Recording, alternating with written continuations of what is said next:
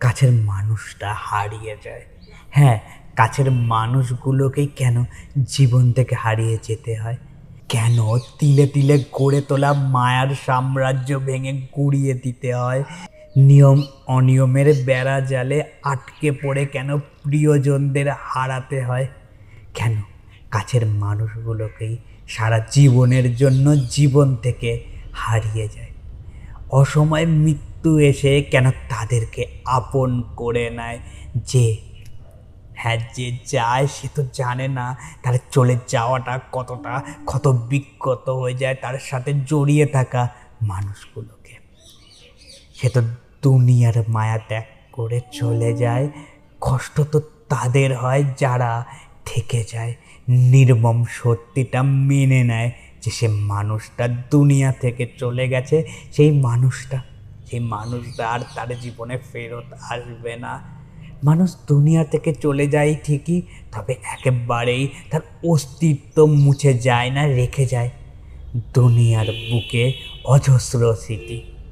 মানুষটা দুনিয়া থেকে চলে যায় ঠিকই, তবে একেবারের জন্য অস্তিত্ব মুছে যায় না, রেখে যায় দুনিয়ার বুকে অজস্র স্মৃতি, অফুরন্ত মায়া, অবাধ টান।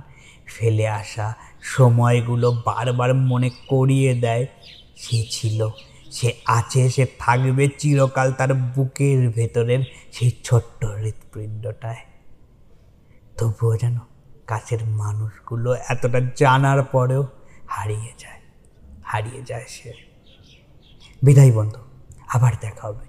দেখা হবে এমনই একটা তোমার গল্পে, তোমার কাছের মানুষের হারিয়ে যাওয়ার গল্প। আমি বলব রোজ এই চ্যানেলে আর তুমি তুমি শুনবে। বাই থ্যাংক ইউ আমার গল্পগুলোকে শোনার জন্য।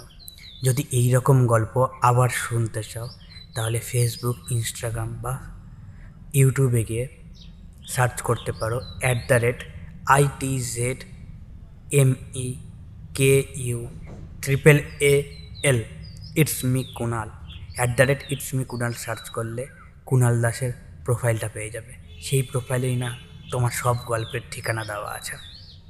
খুঁজতে আর অসুবিধা হবে না। শোনার জন্য ধন্যবাদ। আবার দেখা হবে। হ্যাঁ আবার দেখা হবে পরের কোনো এক গল্পে। বাই